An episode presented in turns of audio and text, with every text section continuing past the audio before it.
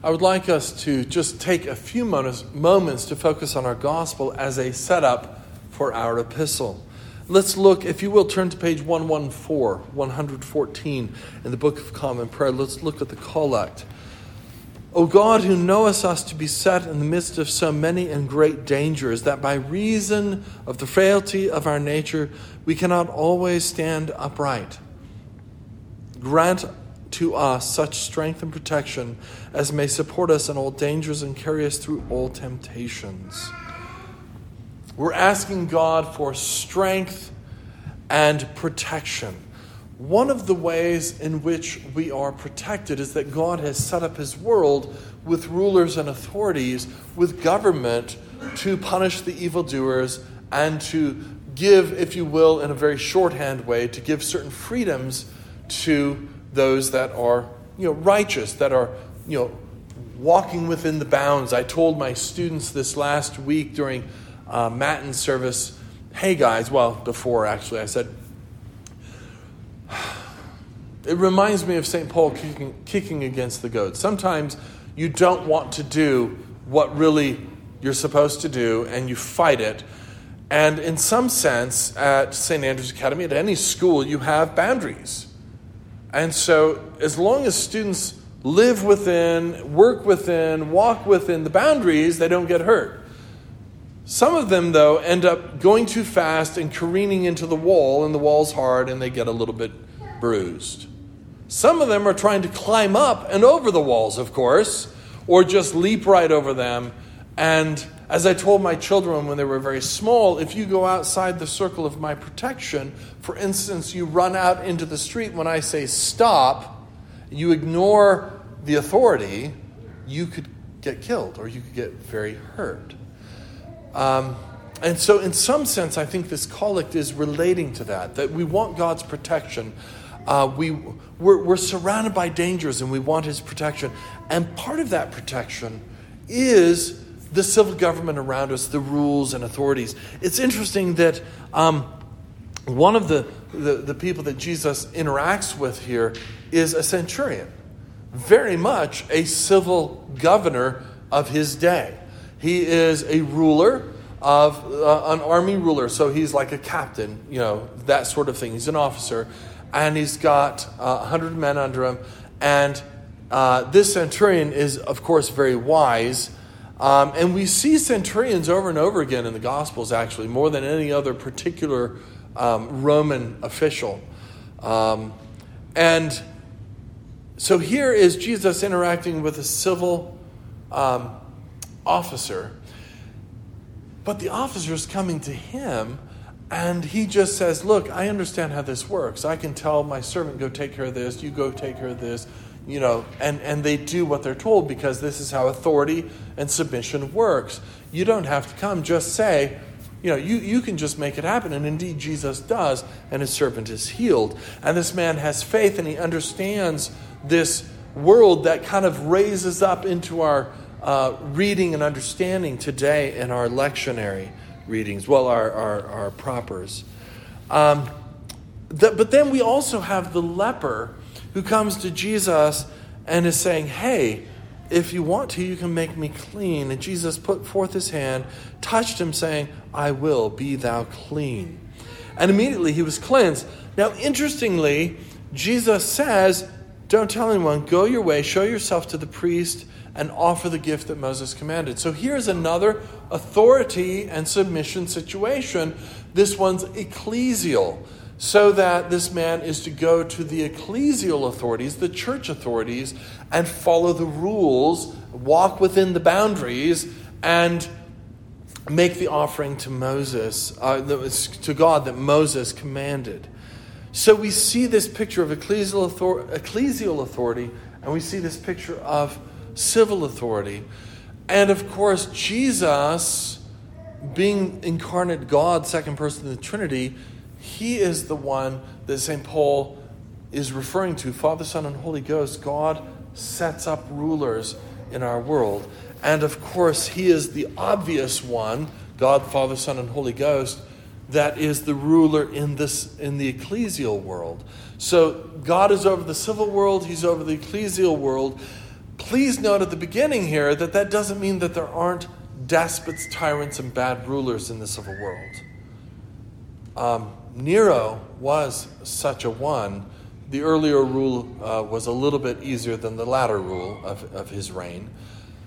It also doesn't mean that there aren't despots, tyrants that are bishops in the church. Because we're human and we're going to end up with bad bishops, bad priests, bad deacons.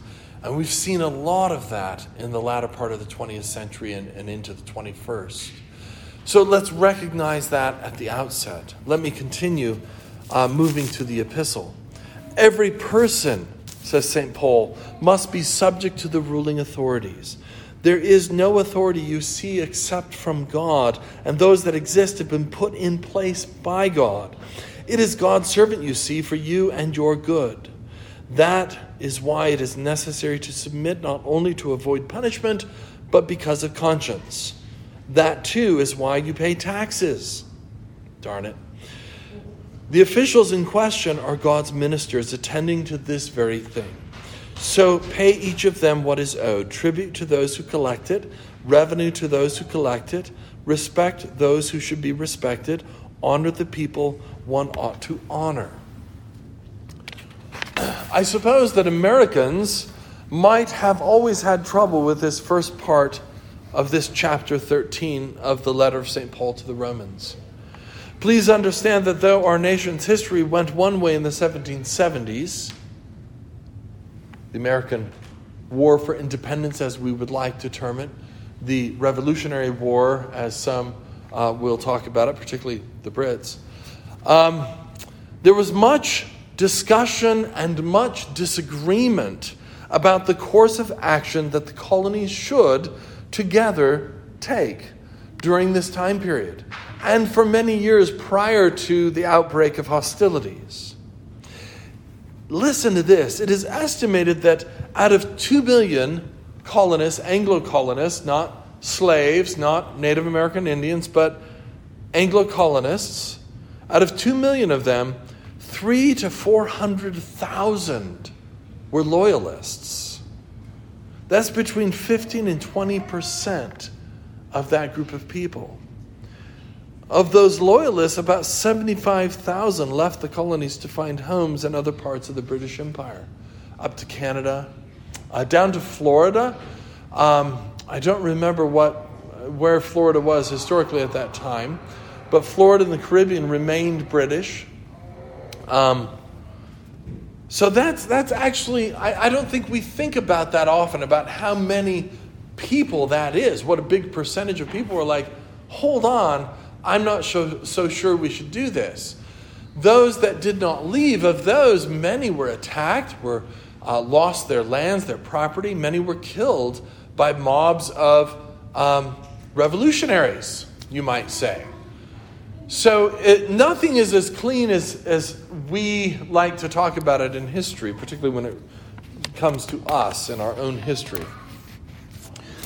Today, as serious Christians, we must give due regard to the loyalists and their arguments when it comes to questions of obedience to civil authority. This is a difficult topic and one that I suspect is going to become more and more important in our own country in the days and years ahead.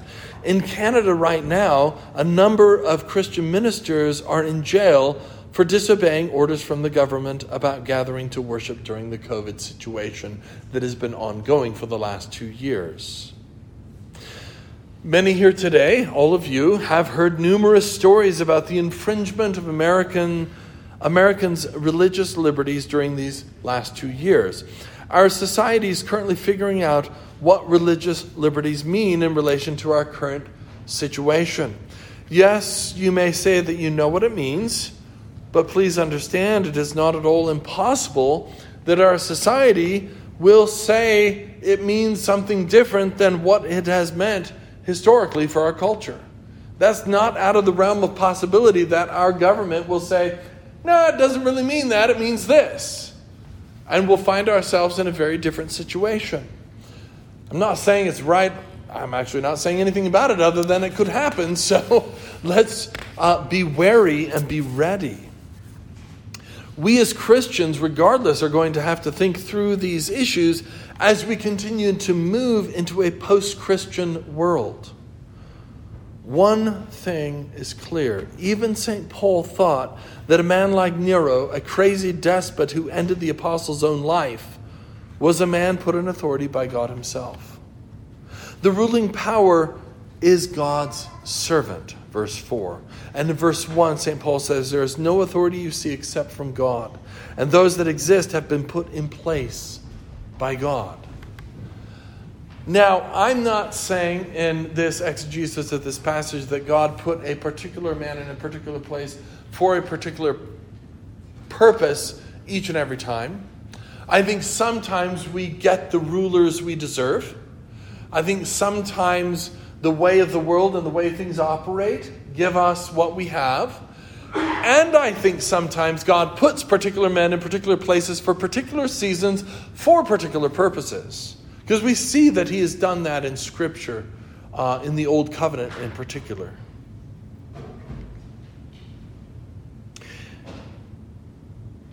Are there times when we must obey God rather than man? Yes, of course. Peter and the other apostles answered and said, We ought to obey God rather than men when on trial before the high priest in the council. Peter and the apostles lived their lives disobeying the authorities around them in one way or another because they refused to give up speaking of Christ. Eventually, again, in one way or another, they almost all died because of this refusal to shut up about Jesus. I would argue that probably that's not our position here today in America, in our post Christian world. Yet, St. Paul is very clear that the rule of the Christian life is not to just be obnoxious, not to just find ways to disagree with the rulers around us, but rather to live in harmony as much as possible with those around us. Paul makes it very clear that we are to obey the ruling authorities, the civil government, as we would say, as much as one can. Yes, St. Paul in our epistle today even notes that Christians are to pay taxes. During the COVID crisis over the last couple of years, churches had to decide how to deal with the rules coming down from counties and from states all over the country. Were they demands? Were they to be treated as requests? There is some discussion just about what kind of authority it was and what kind of authority they were exercising. It wasn't the legislature, it was executive authority, but the executive authority does have authority in our culture. So, all sorts of arguments and discussions. What I don't think that most churches really realized fully was that the demand to shut down worship strikes at the very heart of what the church is and what she is called to do. I just recently preached that worship is the foundation for our very lives. Everything that we do grows out of this time here and our daily worship of God in the offices and our prayer life. it doesn't seem surprising to me that the enemy maneuvered during the last couple of years to shut down the foundation of the church's life and ministry, her worship. So many churches just shut down. In Oregon, it seems as if most of the church is still shut down today. I'm sure there are other states and regions where this is also true.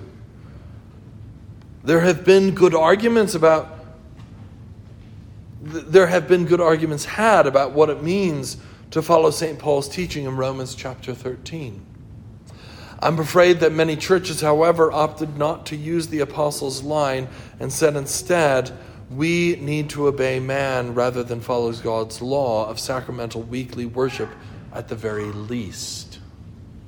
To be fair, we as a local church here at St. Andrews followed the civil government and shut down our public worship as did everyone else So I'm not throwing rocks in a glass neighborhood, or if I am, I'm hitting our house as well. I'm just absolutely sure that at some point the church needs to assess what it means to follow God and not man in such a situation. I believe another point worth mentioning is that in our culture, in our history, we have such a thing called religious liberty that so many other countries do not have. It is a gift of God to have a constitution and a Bill of Rights that enumerates this religious liberty. And when we as Christians roll over and play dead when religious liberties are being attacked, I'm fairly certain that we are not being good stewards of that gift in our culture that has been given us. That gift of religi- religious liberties given to Christians and everyone else in America. Please don't hear me say, saying this morning that the government is crazy and we should seek to become revolutionaries. I'm definitely not saying that. What I'm saying this morning is that we are to obey the civil government and be peaceable and good citizens of our communities, our states, our nation. As we become a more post Christian society, however, we're going to need to be thoughtful about how we seek to steward the gift of religious liberty that we have in our culture and how we will react to the pressures we will inevitably feel as Christians become more and more of a minority.